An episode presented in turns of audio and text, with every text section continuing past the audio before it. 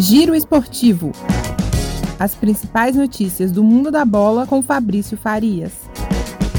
Salve, salve, meu caro ouvinte, minha cara ouvinte do nosso Giro Esportivo na Copa. É isso aí, quartas de final do Mundial do Catar, sexta-feira, meio-dia, Brasil e Croácia se enfrentam num jogo que já é um clássico aí dos mundiais, né? Nós que já enfrentamos aí os croatas na abertura do Mundial de 2006 na Alemanha, 2014 no Brasil e agora pelas quartas de final teremos mais um confronto contra essa boa seleção, uma seleção que tem jogadores de talento, né? Como o próprio Modric, jogador do Real Madrid, temos também Perisic que vem fazendo um grande mundial, na frente o artilheiro Kramaric que também já tem anotado aí seus golzinhos, mas é aquilo, o Brasil vai enfrentar uma boa seleção, uma seleção de talento, mas com certeza uma seleção que vai se portar de um modo um tanto quanto mais reservado, mais cauteloso para jogar contra esse Brasil, ainda mais depois dessa empolgante vitória, né, por 4 a 1 para cima da Coreia. O Brasil fazendo muitos gols, jogando um futebol para frente,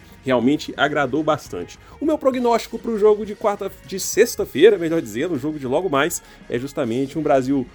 para cima, um Brasil que vai tentar buscar o gol a todo momento, mas enfrentando ali uma seleção um pouco mais cautelosa defensivamente. Cabe lembrar que não vai ser uma defesa tão ostensiva assim como de repente foi o futebol da Sérvia, né? Como a Sérvia demonstrou no jogo de estreia, mas ainda assim um futebol mais cauteloso. Eu acredito que a equipe da Croácia ela vai tentar povoar bastante ali o meio de campo, né? Vai tentar, em certo sentido, também jogar quando tiver a bola nos pés, porque tem jogadores de qualidade para isso. Mas acredito que o Brasil mais uma vez é favorito e vai sair com a vitória, ainda que não seja aí com certeza uma goleada, mas acredito aí no resultado de 2 a 0 e aí o Brasil seguindo para as semifinais.